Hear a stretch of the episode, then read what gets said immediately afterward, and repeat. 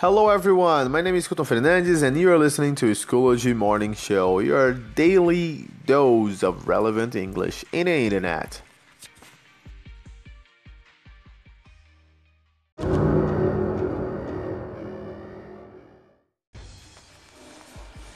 And we start our daily digest on news today, talking about Syria. That's something important, something serious. President Trump said that he will decide in the next 24 to 48 hours whether to retaliate militarily, militarily against Syria for the allegedly chemical attack on civilians this week. And Trump told reporters, "We cannot allow atrocities like that. Cannot allow it." If it's Russia, if it's Syria, if it's Iran, if it's all of them together, we'll figure it out and we'll know the answer quite soon.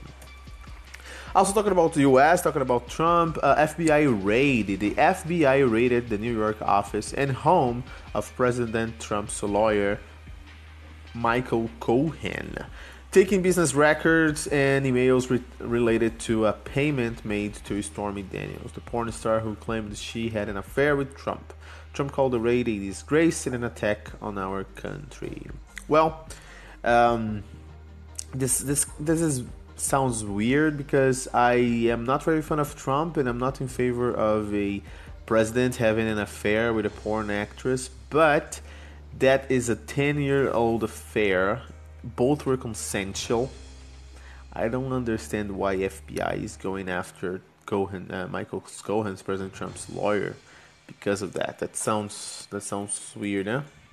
Mr. Zuckerberg goes to Washington. Facebook CEO Mark Zuckerberg will testify before Congress today and tomorrow about the scandal that exposed private exposed private information from 87 million users. In prepared testimony, Zuckerberg says, "It was my mistake and I am sorry. I started Facebook, I run it, and I'm responsible for what happens here."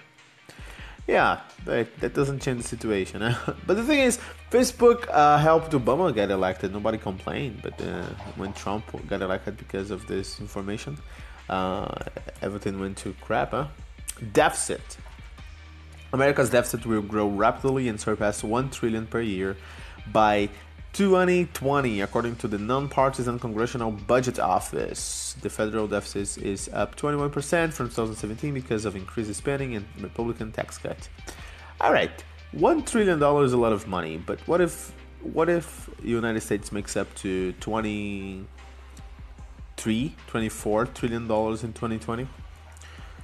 School report card, that's something big. A new study about the national schools is troubling. About only about 30% of American 8th graders and 40% of 4th graders are proficient in reading and math. Students have made big gains in the 90s and early 2000s, but the results have been flat since then. And Apple a day, red phones, red iPhones. Apple's red iPhone 8 and 8 Plus models are now available for pre-order. Apple is partnering with Red with a portion of proceeds from the sales will go to fighting HIV and AIDS in Africa. The phones cost the same as the standard iPhone 8, but there is limited availability.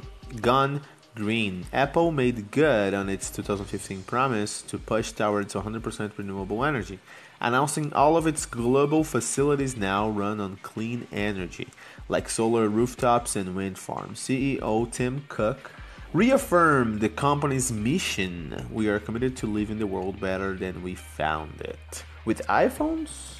Hmm. LeBron King kicks.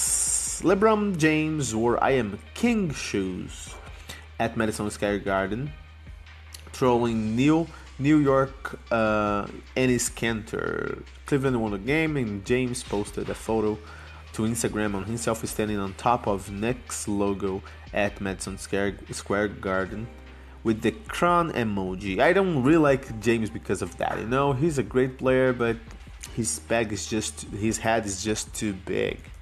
Historic birth. Illinois Senator Tammy Duckworth made history becoming the first U.S. senator to have a baby while in office. She had a baby girl.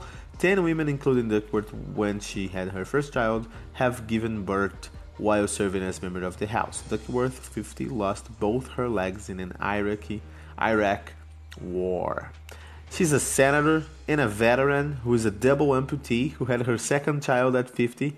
Meanwhile, we didn't leave our sofa once the entire weekend. Say what? A massive demol- demolition in Denmark went horribly wrong. The 170 foot tower was supposed to fall into a cleared area, but instead tumbled onto a library and music school. Somehow, no one was injured. Sounds like sounds like São Paulo, huh? Like Butter Baby, a new study on cooking capabilities found that a third of millennials don't know what a butter knife is. According to the study done by Porch, a home improvement company, millennials also struggle to make basic meals like omelets and burgers. That's uh, that's a big thing, huh?